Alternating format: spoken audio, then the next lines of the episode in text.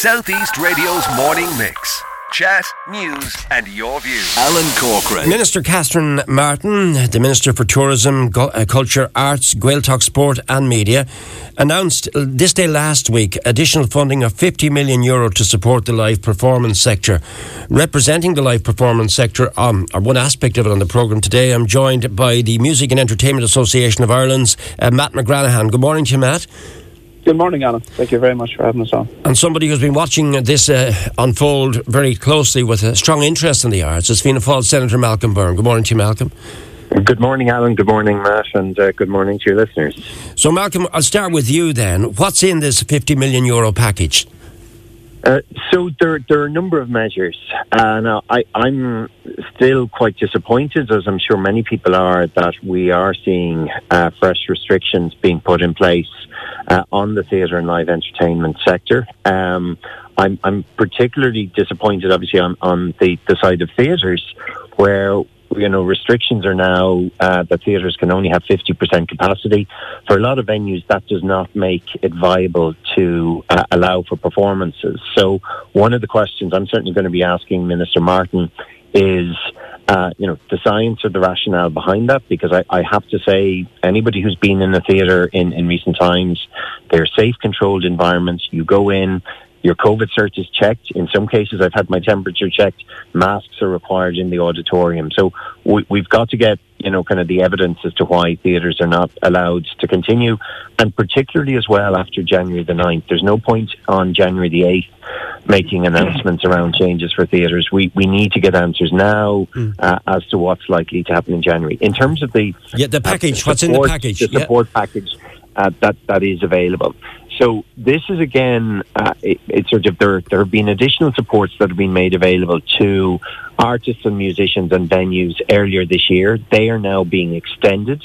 Uh, what this will also cover is uh, some of the large scale performances will now be able uh, to apply for additional funding from the Arts Council. But crucially, Alan, and this is something that, that I worked quite hard on with Senator John Cummins from Waterford, um, we know about the local amateur pantos. I mean, I know that, you know, the, the, the panto in Wexford, the panto in New Ross, where they're looking at going ahead. Uh, if they had to reduce to 50% capacity, they would lose money. Uh, anybody who's involved uh, in a show knows that that's the case. So what we've got put in place uh, is now a five million euro fund, which and it's not going to be distributed by the Arts Council. It's going to be distributed by local authorities. Uh, so it will mean that that local pantomime societies or theatre groups, for productions that they've planned over this period, where they they they may face losses, and in fact, it's almost certain they would face losses with fifty percent restrictions. Uh, that they will be able to apply to the local authorities to get some of those uh, losses covered. Okay. Uh, I was trying to get the, the detail. I'm, I'm being told, by the way, that the detail of that scheme should be available by this weekend, and I'll be happy when, when, when we have the detail on it. Um, but I think it it us, yeah. it's, it's something that, you know I, I've been Okay. acutely conscious of, and I'm I'm happy that that is in place. But that but that said, listen, I, I, I, I know for every for Matt and for artists and musicians, they need certainty after January the 9th. Hmm. Well- we well, can't have this constant uh, in and out of, Okay. of, of, of, of restrictions. Let's let's get Matt's reaction to what uh, this latest tranche of funding is. First off, Matt, uh, before I even get your reaction to the funding, do you think that the entertainment scene has been the soft touch uh, for these restrictions, once again bearing the brunt of it? What's your view on this? Uh, uh, not just my view, Alan, but uh, that's really what we were told last week by the Taoiseach as well, that there is no evidence, there's no scientific evidence that the uh, theatres, the live entertainment, pubs, anywhere where live entertainment happens, uh, that there's no evidence that there were any uh, spikes or transmissions or anything like that, uh, or cases attributable to it. It's just that it's it's really the easiest sector to close first, where you have the uh, you know most amount of socialisation happens. So uh, just the I think the term is used that it's, it's just easier for the axe to fall on this sector. So yes, we, we are as the Taoiseach so euphemistically punted, taking one for the team, and we've been taking one for the team for twenty months. And uh, you know at this stage, you know we do need support and more certainty Right. uh, in getting musicians until next year, until next April. Do, do you think it could have been handled differently, Matt? Because the speed of this, I mean, I've heard, uh, to be fair to Malcolm there, he, he, and uh, he can clarify, but listening to him this morning, he himself was alarmed by the speed of this because we've had situations where there were concerts sold out here in County Wexford, now have to be rejigged to early next year or whatever. Sold out mm-hmm. shows. And we, we spoke to, um, uh, I think it was Mary Coughlan, Frances Black, and Sharon Shannon on the programme on Monday. And then I was speaking to Mary Coughlan on the Friday, uh, and the gig had to be deferred, postponed.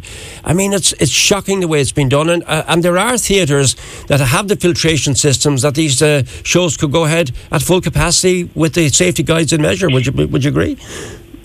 Well, I, yeah, I think you know so the theatres could continue to operate safely at 100. percent There's there's no question on that. There's no proof to or, or no evidence to suggest otherwise. Uh, but you know, the speed of this, the, the, the restrictions came in overnight. The, the, you know, on, on a Thursday night they were announced, and they came in on the Friday night. But the, this has been going on since the 4th of November. The industry reopened on the 22nd of October with restrictions in place. The 4th of November, the CMO advised to dial back on socialising.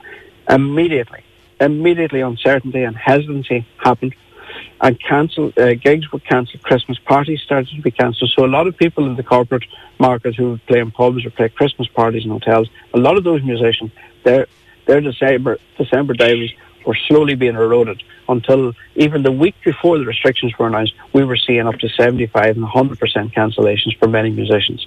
So no, they, this this didn't just sneak up really and truly. But this, this, uh, it wasn't just a shock. This, this was coming down the line, and I think the restrictions just kind of sealed, you know, put the official tin hat on. Yeah. But the need for support for for musicians and workers in the industry right. was very much evident since the start of November. Um, Malcolm, Malcolm I, I know, uh, like you are a representative of the government party, and per- perhaps you, you might feel duty bound to defend them. But can you defend them in this particular instance? Could it have been handled differently?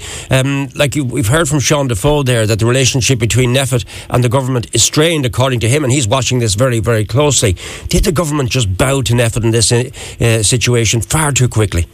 Well, I, I, I, think being blunt, um, Sean, I, I, think one of the concerns was after what happened last January, where we saw, you know, the, the huge spike in cases. Um, you know, the government was very reluctant to, you know, challenge or, or diverge from NPHET's advice. Um, the point I would make is we're in a completely different situation uh, to where we were last Christmas and last January. You know, 3.8 million people, about 96% of the population are double jabbed. We're on about 1.4 million people who've had their third jab uh, at this stage. And, and as everyone said, look, when, when you can get your booster, go out and get your booster. That's our, our best guard against this vaccine. Uh, so I, I, I, am concerned. I, I would agree with Matt. I mean, I, I'll give you an example. I was in, I, I happened to be in, you know, last Uh, Thursday week, I was in the Gáis Theatre. On Friday, I was in Gorey Little Theatre. And on the Sunday night, I was down at the One Act All Ireland Drama Finals in Ennis, where there were three County Wexford groups taking part. In all of those theatres and venues, as is the case with every venue uh, in uh, uh, the country. You know, all the safety measures are in place. You know, my COVID cert was checked, my identity was checked.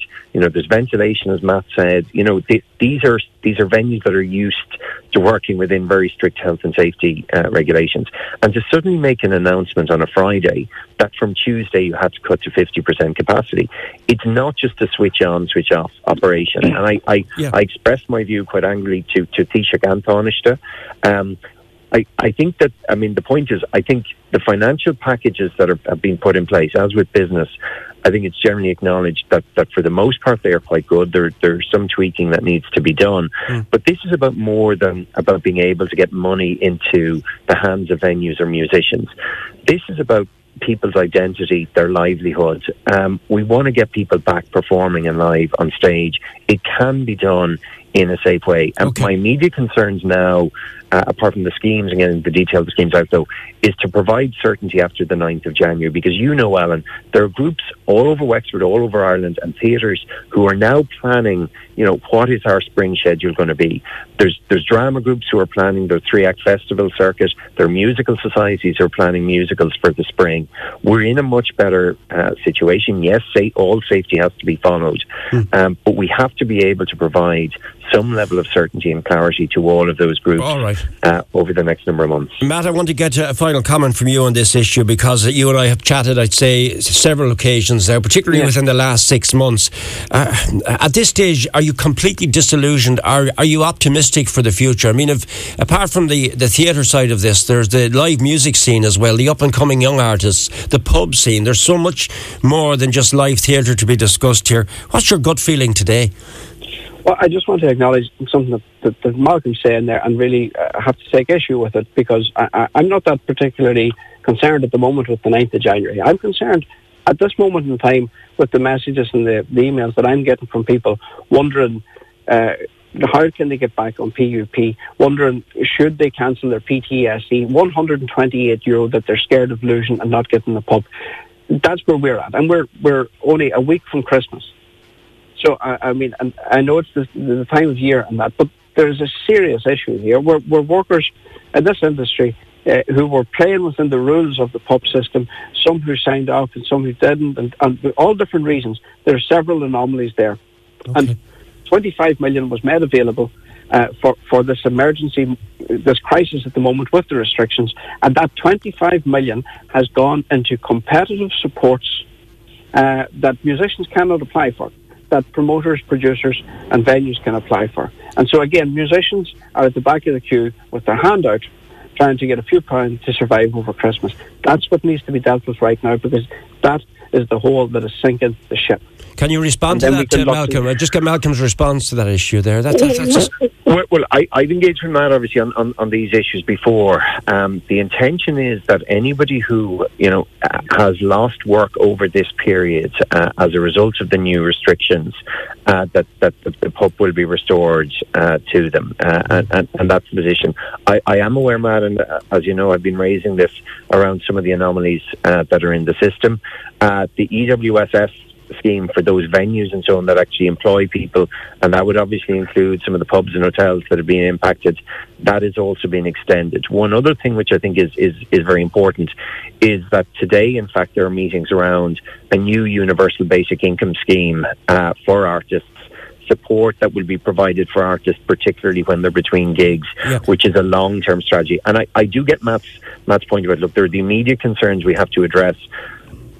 While I'm working on addressing that, I also think it's important that we do get clarity uh, for after the the uh, the 9th of January. I, I don't see them as mutually exclusive. I think we have to provide the supports immediately that are there, but we also need to be able to make sure for right. those who are involved in the arts and live entertainment sector that we know what's going to happen in the spring. We can't we can't keep yo-yoing in and out uh, okay. of, of, of, these kind of restrictions. I, have to leave it as I've gone over time, but I think the point Matt made there that in the in the week of Christmas there are musicians struggling, and I, I think Matt at one stage you and I had a conversation. I'm, I'm not sure if it was you or another member of the union told me they literally had the price of a loaf of bread. Is that was that you that that day, Matt?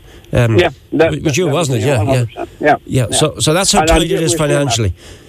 We're seeing that now, and we're seeing a situation worse worse than ever since the start of this pandemic. And this is, you know, a couple of months after the reopening plan, and we're seeing the industry and many people in the industry in a worse position. Okay. So yes, we, we do have to we do have to deal with the 9th of January, but my God, we have to address the problem um, right now. And when it's addressed, then figure out the future. Southeast Radio's morning mix. Chat, news, and your views.